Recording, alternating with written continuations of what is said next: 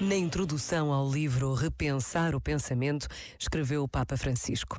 Estou feliz por apresentar este livro que evoca o valor de uma teologia popular que sai de si própria para habitar outros lugares.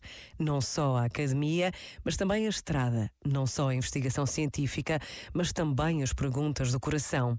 Não só a razão, mas também a imaginação. E, sobretudo, uma teologia que procura e discerne o ritmo do amor de Deus nos incertos passos passos do ser humano, os olhos luminosos de Jesus nas trevas do coração e do mundo, os caminhos abertos pelo Espírito, que ao infringir os nossos fechamentos nos torna audazes na construção de um mundo fraterno e solidário. Este momento está disponível em podcast no site e na app da RGF.